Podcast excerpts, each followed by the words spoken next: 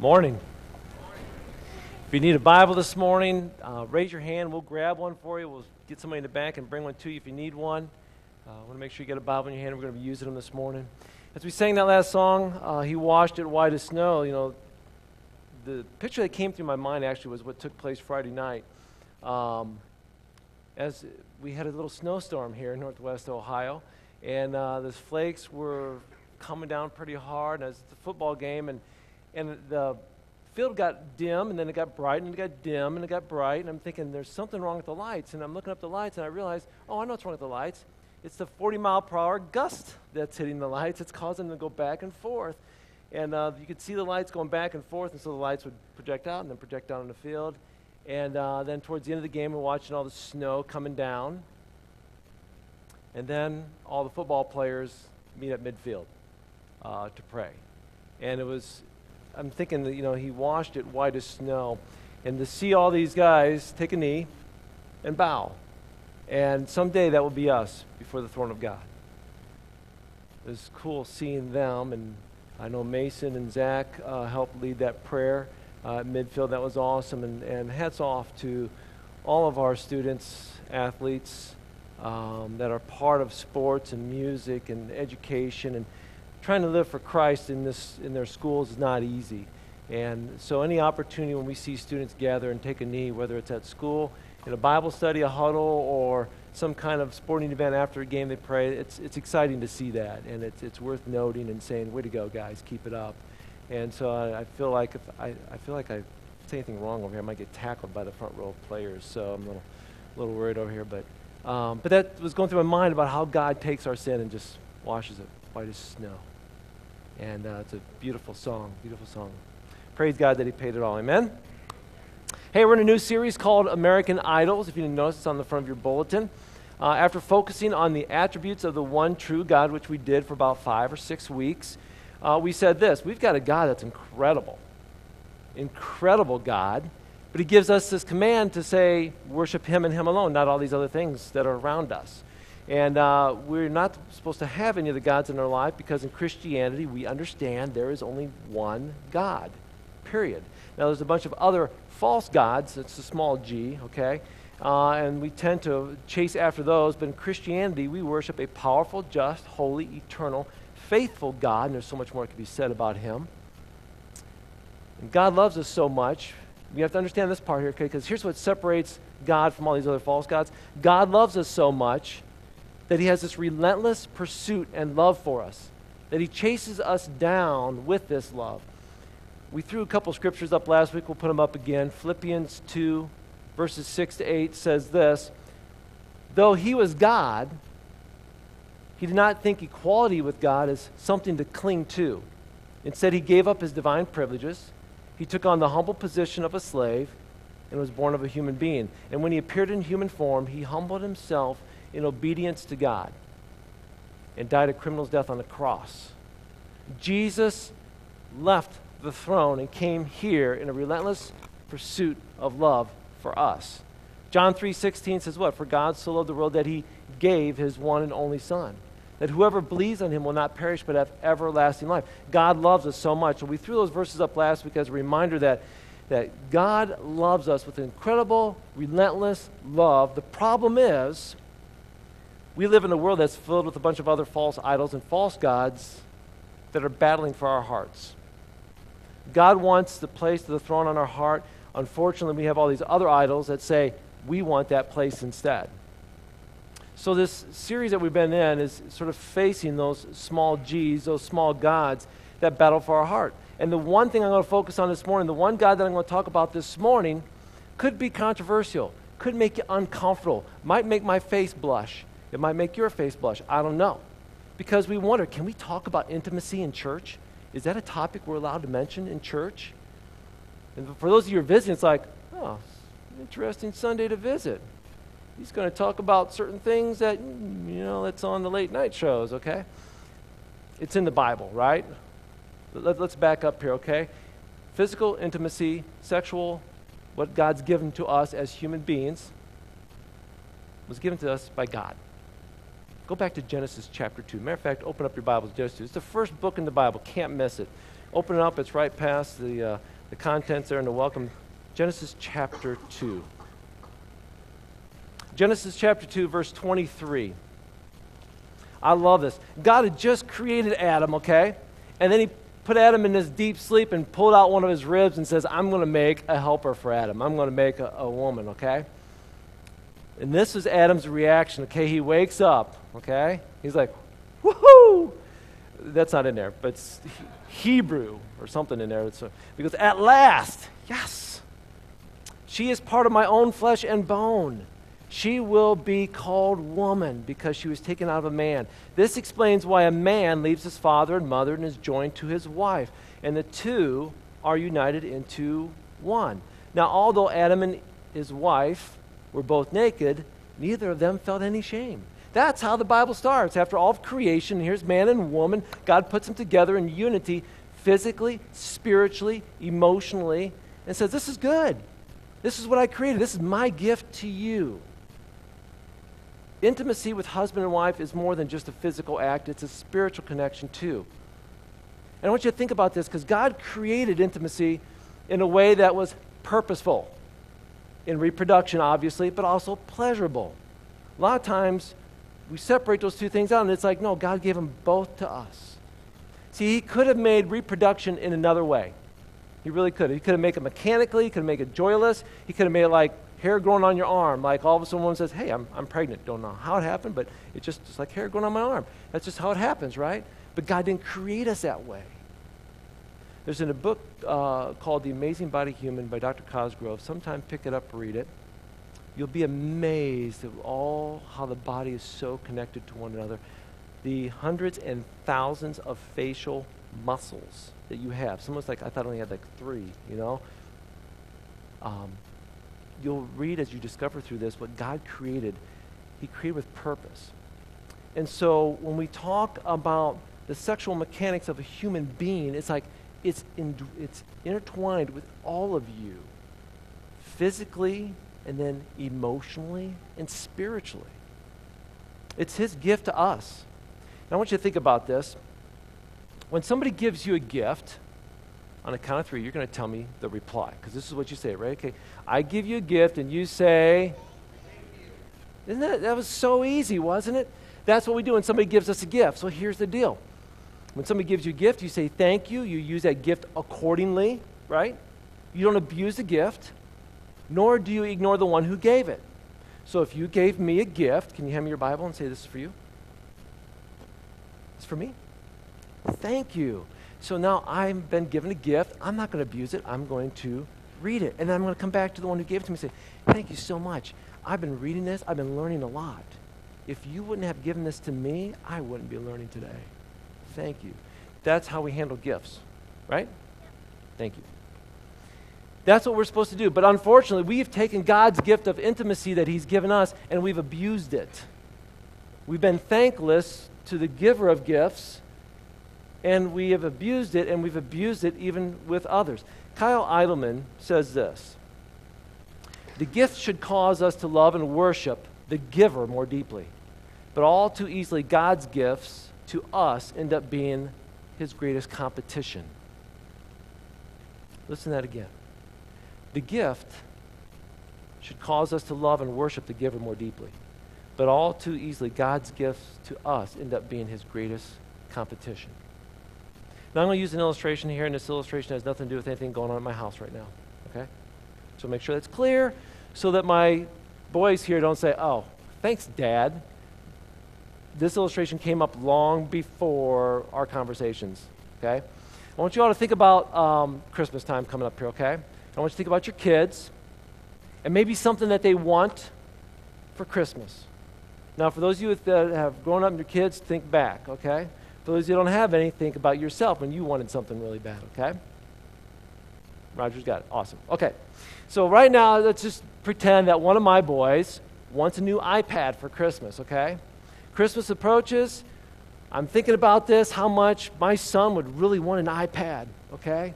I'm thinking about a smile on his face right now that he, oh, if he gets this iPad, I can just see it Christmas morning. That smile is going to be pretty awesome, okay? But then I'm thinking about, boy, um, that's a few hundred dollars. Uh, we're going to have to save up for that. okay? So I can sort of cut here, cut there, put some money aside, be able to get that to him. It's expensive, it's a sacrifice, but it's for my child, okay? So I'm going to save up. So on Christmas morning, I give my child that gift. I give him that iPad. Oh, the hug he gave me. Okay, the smiles, everything I, I knew. I, I, expected that smile. I expected that reaction. It was awesome. Okay, felt so good. And then he takes the iPad and boom, he's off to his room.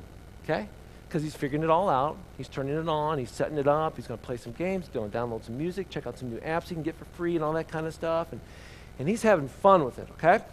I stopped by the room a little bit later that day. and said, "Hey, how's it going? Are you checking it? Yeah, I can't talk right now, Dad. Busy. All right, enjoy that. Merry Christmas. You know, sort of walk out of the room. Days go on, and sort of the same thing gets repeated. Okay, and matter of fact, sometimes at the table, um, we're eating, they got a little distracted because the iPad was at the table. Probably shouldn't be, right? Um, but there's a little distraction there. Or we get in a vehicle and we're driving somewhere. And say, hey guys, did you see that? Did you see what I? And like, oh, what was it, Dad? I, I, did I miss something? You missed a lot. Okay, that's never mind. You, you hear what I'm saying? You see what's going on here? Okay. At some point in time, not sure when, all of a sudden they became a little less content. They became a little bit more irritable. Matter of fact, as a parent, I became a little more irritable. Okay. And uh, how could a nice gift with such great intentions go wrong? Some of you parents probably know what I'm talking about.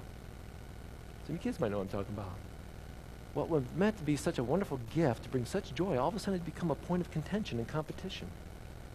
If I would have known that that's where this gift was going, I would have never gotten it. Matter of fact, I sort of despise that gift now. It sort of makes me upset, right? Because the gift became more important than the giver. I want you to think about this. This is what happens with us and God. God gives us a lot of incredible gifts. And the intimacy between husband and wife is one of those gifts. But what happens when that gift is abused and forgotten about? And the giver of that gift is forgotten about.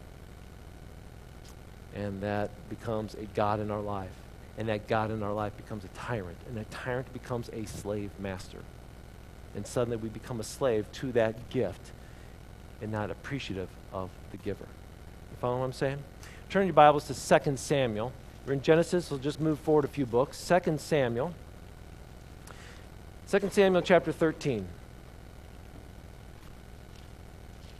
In 2 Samuel chapter 13, there's some turmoil that's happening here in David's family, King David. Now, I want you to understand something here about um, the Bible and situations like this. Now, this happens, um, this whole situation here, the king of Israel, in keeping custom with the time, um, David had various wives, that's plural, okay? Multiple children as a result of those wives, okay? Far from approving or even condoning polygamy, the Old Testament often provides examples, one after another, of why this doesn't work. Now, some people have said, well, isn't polygamy in the Bible? Yes. And it doesn't approve of it. Matter of fact, it shows you what happens when you do these things are against God's will. This is one of those moments. Okay? And here's what's happening. Okay? Look at verse 1. David's son Absalom had a beautiful sister named Tamar. And Amnon, her half brother, fell desperately in love with her. Me with this? Amnon became so obsessed with Tamar that he became ill. She was a virgin, and it seemed impossible that he could ever fulfill his love for her. Duh, she's your half sister. Now, at this point in time, people are saying, Really? That's in there? Yes, that's in there. Because we are a sin sick world, and this is the way things happen. Okay? Let's read on. Now, Amnon had a very crafty friend. Oh, back it up. Back it up. Okay. We need to stop right there. When you have somebody described as a crafty friend, it's time for you to find new friends. Just saying. Okay, and then we'll move on here. His cousin was Jonadab. He was the son of David's brother, Shema. One day, Jonadab said to Amnon, What's the trouble? Why should the son of a king look so dejected morning after morning? So Amnon told him, I'm in love with Tamar, Absalom's sister. Hashtag, my half sister. Hashtag, that's wrong. Here we go. Verse 6 or 5. Well, Jonah said, I'll tell you what to do. Go back to bed, pretend you're sick. When your father comes to see you, ask him to let Tamar come and prepare some food for you. Tell him you'll feel better if she feeds you. That's all he needed to hear. That's all the advice is. You know, Amnon's like, got it from here. Thanks, cuz. Appreciate that. Okay, and that even makes it even worse. This is your cousin, okay, telling you how to come up with a way to get to your half sister. It's like, it's one of those moments where you're like, nah, you don't hear that, right? If you're at home at Christmas time and or Thanksgiving, you have a family get together and you start hearing this going on in your home, you're like, ah, not in our house. No, that's, yeah, it's in the Bible. Here we go. Let's read on, okay? Verse 6. So Amnon pretended to be sick, and when the king came to him, Amnon asked him, Please let Tamar come to take care of me and cook something for me to eat. So David agreed and sent Tamar to Amnon's house to prepare some food for him. When Tamar arrived at Amnon's house, she went to the room where he was lying down so he could watch her mix some dough. Then she baked some special bread for him. But when she set the serving tray before him, he refused to eat. Everyone, get out of here. He told his servants and he left. Verse 10 Then he said to Tamar, Now bring me the food in my bedroom and feed it to me here. So Tamar took it to him.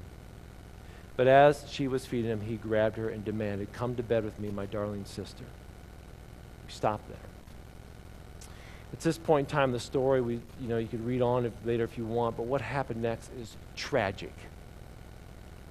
Absolutely horrible as he rapes his sister, half sister. Bible says she put ashes on her head she tore her beautiful robe, actions symbolizing her loss of virginity and her sorrow. She left weeping and broken. Now, listen, Amnon's sexual sin here brought incredible destruction and devastation upon not only his family, but the community and the entire nation. This was King David's son and daughter, the king's kids, right?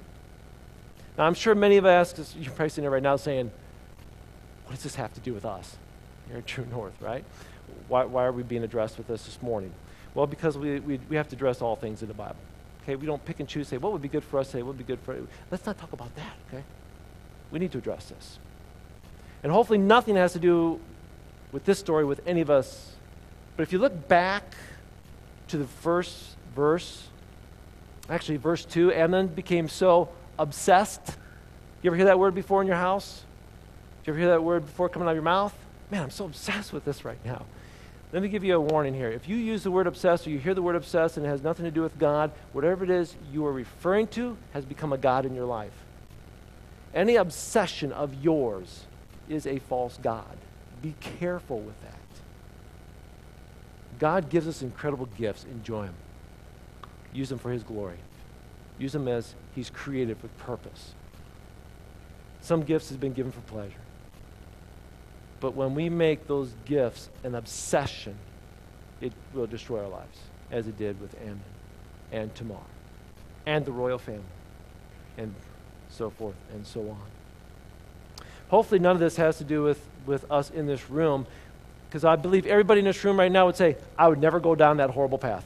Never do it. Matter of fact, if, you say that hallway leads to prosperity and godliness and sexual intimacy, which is in God's purpose. This path over here is lust and rape and horrible things that is just a displeasure to God.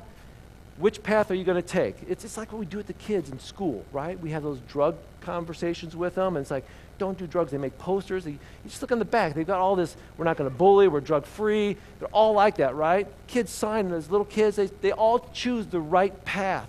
But at some point in time, they take a, they take a detour. In the same way, we say, I would never be like Amnon. I would never do that. There's no way, Jose, not happening. Okay? But what happens? Somehow we, there we go. Somewhere, something good, a gift from God, becomes an obsession. And when that something good becomes a God, the pleasure it brings dies. Now, the Bible records how Amnon responded when he finally gave in to his lust. He gave in to his lust, and then it says in verse 15, when it was all done, he hated her more than he loved her. So when you give, you give into an obsession, you give into that pleasure, this is what happens. The God of intimate pleasure promises you incredible satisfaction. So you look at the magazines, you surf the websites, you, you go a little bit further with your boyfriend or your girlfriend, and uh, you obsess over what it'd be like to give in. But what happens is, is that false God of obsession brings you empty promises. You feel empty, and actually you feel almost immediately hungry for something new and more. Instead of closeness, you experience a strange sense of something that feels like loneliness. You don't feel good anymore about yourself. Guilt rides in. Then we try to cover up guilt with something else. Praise God, we sang that song, Jesus Paid It All. Right? Because at this point in the sermon, we could stop right now and just say, Jesus paid it all. He took care of that. That sin, that struggle that we have, He paid it all. You know, in 1 Kings 18, we saw Elijah. We, we talked about this last week. Elijah had this big showdown in Mount Carmel, okay? The prophets of Baal gathered, Elijah gathered. He gave that message to all the people choose this day whom you're going to serve. You choose. Okay? Nobody responded, right? They said, Prophets of Baal, you go first. So they put there, they made their altar, they sacrificed their animal, they danced, they danced wildly, they got crazy, they started cutting themselves, they're doing all they kept sacrificing more and more and more to try to get their God to respond. We talked about that last week, okay? They continued to raise the stakes to try to get their God to respond. It didn't happen. Matter of fact,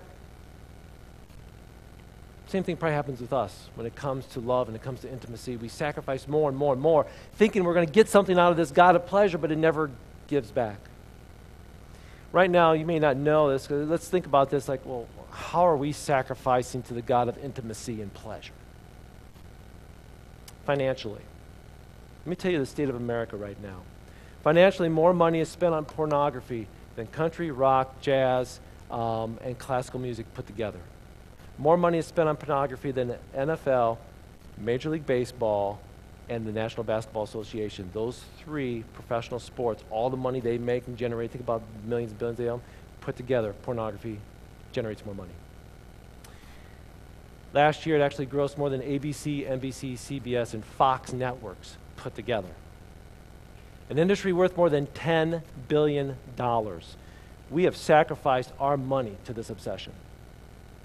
What else have we sacrificed? Marriage. Countless marriages have been torn apart as a result of it. Children, because then children get maybe born out of wedlock, and, and unfortunately, maybe a parent then gives up their child, and their child is left alone. No child wants to be left alone. Sexual slavery, one of the biggest growing industries, shamefully, even in our nation people have lost their careers, misconduct, and fired. Teachers accused of sexual misconduct. And I'm sure that when they went into the education of their school, they went in thinking, I'm going to be the teacher of the year. I'm going to help these kids grow and learn. And next thing you know, they're being fired because of misconduct of sexual intimacy with a student. They never chose that, right? It's, I've never taken that path. But how did they get there? There's a phrase maybe you've heard. It's called uh, garbage in, garbage out. Let's hear you say it. Garbage in, garbage out. Here we go. Look at the person next to you and say, garbage in, garbage out. Okay, awesome. Because here, here's, this is really simple, okay? Um, Tuesday morning, something really cool happens at our house. I'm not sure what day of the week this happens at your place, if it does or does not, okay? But Tuesday's our morning.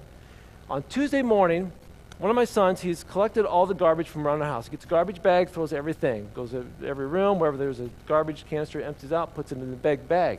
Takes that bag, puts it in a larger bag with more of those bags, ties it up. Puts a little red sticker around it, takes it out to the side of the road and sets it down, okay? That's where he leaves it, okay? Or I leave it. We sort of work together sometimes on this, okay? So there it is. I go to work, I come home, and the bag is gone. Amazing. It's like the garbage fairy came and took it. It's pretty cool, right? Truth is, it wasn't the garbage fairy, it was a garbage truck. A couple happy guys on the back of a vehicle, whoo, throwing it on, and, and they take it off, right? And then they head down the road. And did you ever follow behind one of those trucks, by the way? Yeah, look at your look at the person next to you and say, stinky. Okay, okay all, right. So it smells, right? So you're behind the garbage truck, and, and you know, would you ever follow it and find out where it goes? Sometimes follow it, see where it goes, see where it ends up, you know, and you get there because this is what's going to happen. It's going to pull up at this big hill. It's going to go up ways and it's going to stop. The back's going to open up and it's going to open this way and sort of lift. And all of it's going to come out. My garbage bag comes rolling out and the bag busts open. You know what came out? Gold coins, chocolate candy bars, smiling puppies, and rainbows. Some of you are like, this pastor needs more sleep. That hour didn't help. What comes out of the garbage bag? Garbage. It's so simple, isn't it? We, we think that, you know, garbage into this bag tied up and we open up, something else is going to come out. No, you know what? It's actually, it's even worse. When it comes out, it even smells even worse. It looks even worse, okay? Garbage in, garbage out. It's a simple phrase, but in the same way, here's the deal. Whatever we bring into our lives, whatever we listen to, I, I, I'll say to my kids sometimes, I'll say to other students sometimes, like, a, a, song will come on the radio. It's like from the, I don't know, 70s, 80s. Um, and I'm, Clay asked me the other day, you ever hear of Michael Jackson's song Thriller? You know what he does? And I did the little shimmy, whatever. And it's like when he was in the graveyard, it's like, where'd you learn that? It's like, dude, I owned the album. anyway, um, but it's like, I only had to listen to it once or twice. Whatever you listen to, guess what? Input's in here, stays in there. Any music you listen to, it's there it's there. I can, you know, the first groups I ever listened to, I could tell you them. I could sing some of their songs. You don't want to hear it, okay? But with our ears, the songs we hear, the words we intake, guess what? Whatever we listen to, it's in. Whatever we watch, it's in. Whatever shows, whatever magazines you looked at, whatever movies you're going to watch, guess what? Whatever you allow into your life, good or garbage, whatever comes in, it's going to produce something similar. So if you're listening to good things, it should be producing good things. If you're listening to garbage, you're going to produce garbage. That's just sort of the way it works. For example, I want you know think about the horror movies. Okay, it was Halloween was just this past week. Everybody's into watching scary movies and horror movies and all that kind of stuff. If you go to the movie theaters now, you'll look, you'll see most of them are horror movies, like the Evil Within and Evil this and Evil that. I mean, there's all kinds of evil movies. Let me tell you something. Okay, evil's real. It's not Hollywood demon possession is real. It's not Hollywood. Conjuring up the dead is real. Just check it out. Read through the Old Testament sometime. You're going to see that all that stuff that they're making movies about is real stuff. Okay? And, you know, I, I really do enjoy I have fun with Halloween. I really do. I mean, I don't know why as a kid I always enjoyed it, but I, I enjoy dressing up. Wigs, costumes, whatever. If you come to our house for trick or treat, you're going to get a treat, okay? In more ways than one, hopefully. I figured if a kid's going to come to my place asking for candy, I'll have some candy, but I'm going to have fun. I'm going to make them work for it, okay? You can't just come up to our door and just hand your hand out. You've got to say, what? Exactly. Then I ask you, do I have to smell your feet? And usually the kid's like, huh? I'm just asking. And I said, so which one you want, trick or treat? And I say, well, you actually asked me trick or treat, so I'm going with trick. And I'll say, pull my finger. Now I've got a remote control fart machine. Some of you now, you guys are like really thinking, okay, he needs more sleep. Okay, so I had that remote control and I, I'll hide it in different places, sometimes in my pocket, sometimes in a bowl of candy, sometimes in a bush. So they pull my finger and I push the remote control. And they're looking around like, what is going on? It's even better when I have the little kids bend over to the bowl to get the candy and I push it when they're bending over. And then I say, was that you, princess? And she's like, no. And the boy's like, yeah, well, she does it all the time.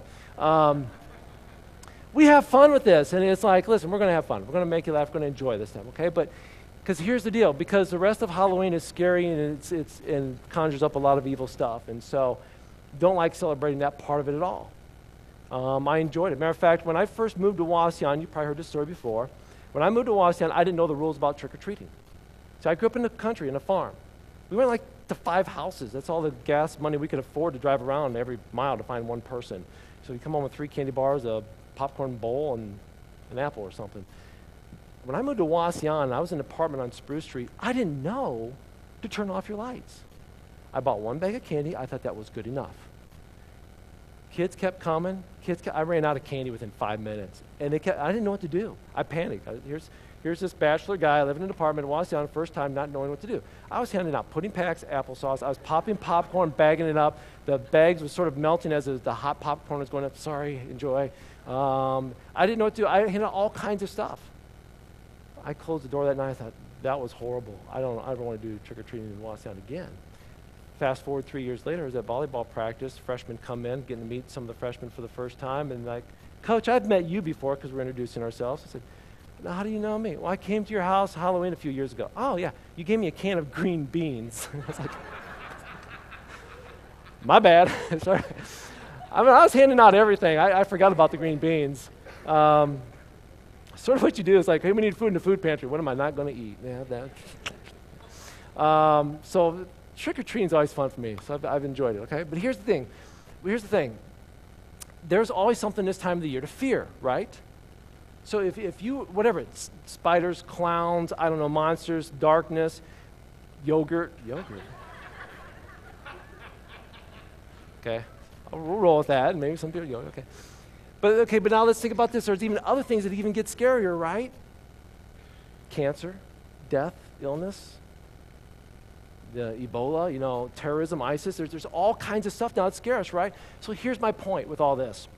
Why would I go pay more money, scare me with a really evil movie, okay? I want to go in this haunted house. The only thing I could find good out of that is if I maybe got a girlfriend or something and I want to hold her hand and she'll grab my hand in that scary place. That's the only good thing I could find out of that, okay? But my point is what you bring into your life. Because here's the thing with fear, okay? We have fun with that, but really when it comes down to fear, fear doesn't care who you are, where you live, or what you do. Fear does not discriminate. Fear doesn't care what age you are, what sex you are, what background you have, your finances, your looks. See, fear is the devil's best friend and the enemy of Jesus Christ. So fear just wants to usher itself into your life and paralyze you and keep you from living a joyful life. So when I bring fear into my life, I'm putting it in a place it should not be. For God did not give me a spirit of fear and timidity, but of power and love and self discipline. That's what God gives. So when I bring things that should not be in my life, I've got to make room for it. And how's that? Well, then God goes out. So what I'm saying is garbage in, garbage out. Be careful what you put in your life. Be careful what you listen to. Be careful what you read. I heard an old uh, Cherokee Indian story. Many of you probably read this. You get a lot of those emails that get forwarded on. This was one of those stories. It was about an old Cherokee chief. He was teaching his grandson about life. So the grandson sat down next to him, and the Cherokee chief looked at him and said, he said, uh, there's a fight going on inside of me. And the boy looked at him, sort of tilted his head. What do you mean, Grandpa? It's a terrible fight. It's between two wolves. One wolf is evil, is angry, envious, filled with sorrow and greed and regret, arrogance, self pity, and guilt and resentment, and false pride and self doubt and ego. That's an evil wolf. The other wolf is good, he's kind, he's joy and peace, love, hope, he's empathy, he's generosity, he's truth, he's compassion, he is faith. And these two wolves fight inside me. And they fight inside you. And they fight inside of everyone. The little grandson's eyes sort of got big, and he thought about it for a minute, and he said his, to his grandpa, he looked at him and said, Which wolf will win? And the grandfather looked back at him and said, The one that you feed the most. The one that you feed the most. Paul said, I've discovered this principle of life that when I want to do what's right, I inevitably do what's wrong. I love God's love. I love God's law with all my heart. But there's another, listen, there's another power within me that is at war with my mind. You hear that? That's a great Cherokee chief story, but Paul said it thousands of years ago. There's a battle with wind within us, and the question is who wins out? Garbage in, garbage out. That's why Proverbs 4:23 we said last week, above all else, guard your hearts. For everything you do flows from it. Be careful how you think. Be careful what you watch because you'll end up worshiping it. And you know, we learned that thoughts shape our attitudes, our behaviors, our emotions are all intertwined. The mind seems to be the starting point, the mind and the heart. And Proverbs 23 7, as he thinks in his heart, so he is. Turn with me to 2 Corinthians. We're going to close with the scripture. 2 Corinthians chapter 5. Matthew, Mark, Luke, John, Acts, Romans, and then you're into Corinthians. 2 Corinthians 5. 2 Corinthians chapter 5. I'm sorry, 2 Corinthians chapter 10. We have it up on the screen? Yeah, that's right there. 2 Corinthians chapter 10, verse 5.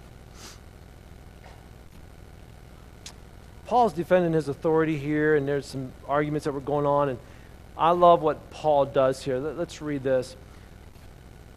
With these weapons, we break down every proud argument that keeps people from knowing God. With these weapons, we conquer their rebellious ideas. We teach them to obey Christ. Now, another, let me read this to another translation. Um, we destroy every proud obstacle that keeps us from knowing God.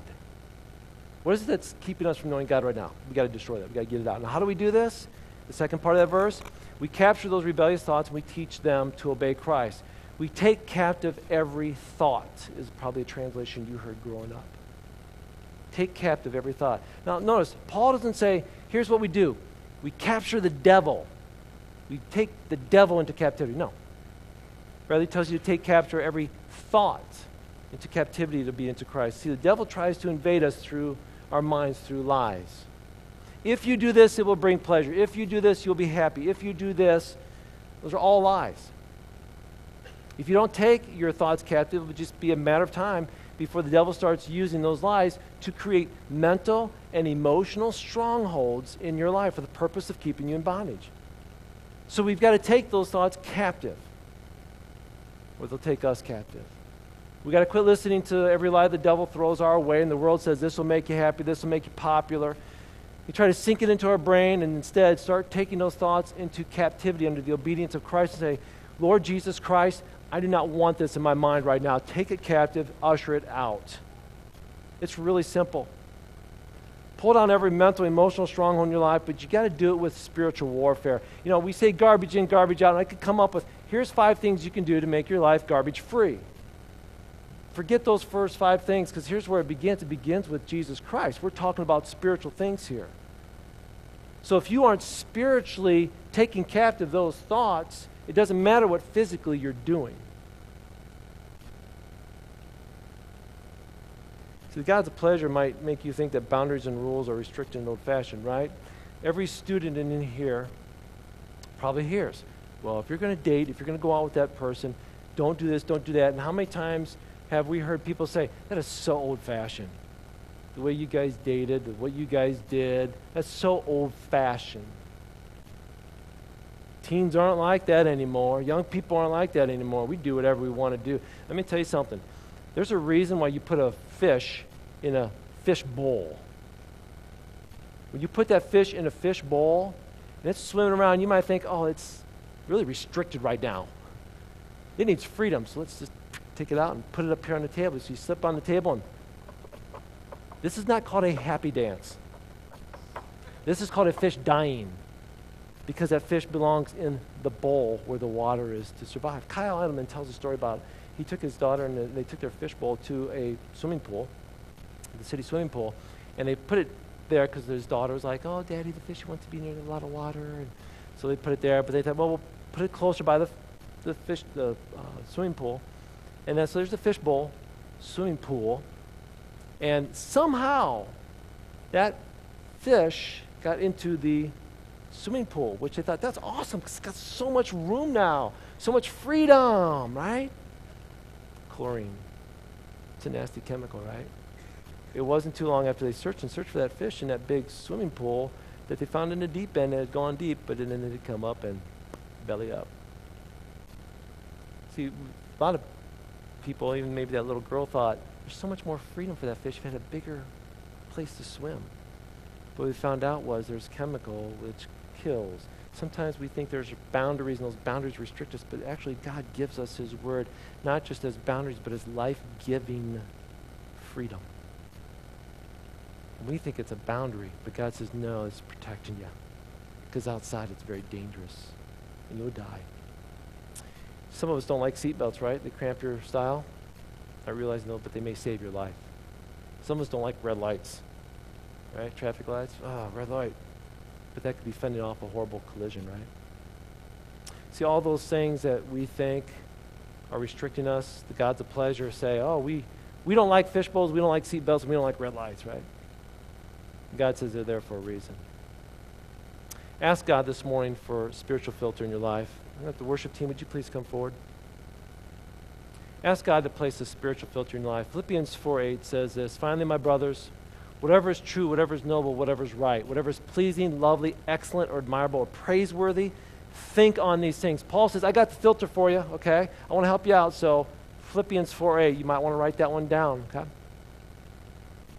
Ask God to help you, Matthew 6 13. And do not let us yield to temptation, but rescue us from the evil one. Pray it. When we face the gods of pleasure in our life and intimacy and the issues that go on there, there are physical things we can do. We can put filters on our internet. We can get a friend who's an accountability friend, somebody that's going to hold us accountable. Please don't choose anybody with the name of Amnon, okay? And if they are crafty, then maybe you got to find a different friend. But somebody will hold you accountable and say, hey, what have you been watching? What have you been listening to? I want to hold you accountable to this. Those are all good ideas. Go for it. Set those safeguards in your life, practical ways to protect you from those gods of pleasure. But it starts spiritually. It starts spiritually.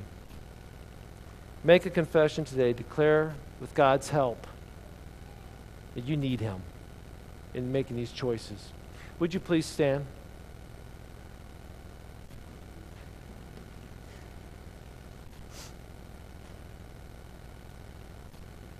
Let's pray. Heavenly Father, Lord, I thank you this morning for the opportunities we have to come and worship you. But Lord, this morning, we talk about the different things that really battle for our heart, the different gods uh, that want to replace you. And uh, sometimes, God, it's, it's, a, it's a huge battle. And we, we end up going down a path we thought we would never take. And we ask, how did I get here? Maybe it's not us. Maybe it's a friend of ours. Maybe it's a family member, and we're looking at them saying, man, they're going down a tough path right now. So, Lord, we, we come up with great ideas, whether it's putting filters on our internet or avoiding certain sections of a store or maybe putting an app on our phone to help locate us so people know where we're going and Maybe we got a, a friend who's going to help us and be accountable, or we're going to talk to our spouse and say, here's a safeguard to make sure I don't travel down this path. Or, Lord, it's, it's really a dangerous God out there, which we thought was make us feel so good, but yet it doesn't. So we come up with those safeguards, but God, we need something more. We need your spirit to protect us. So Lord, help us make this declaration this morning to declare by faith that your Spirit gives us the strategies and all the help we need.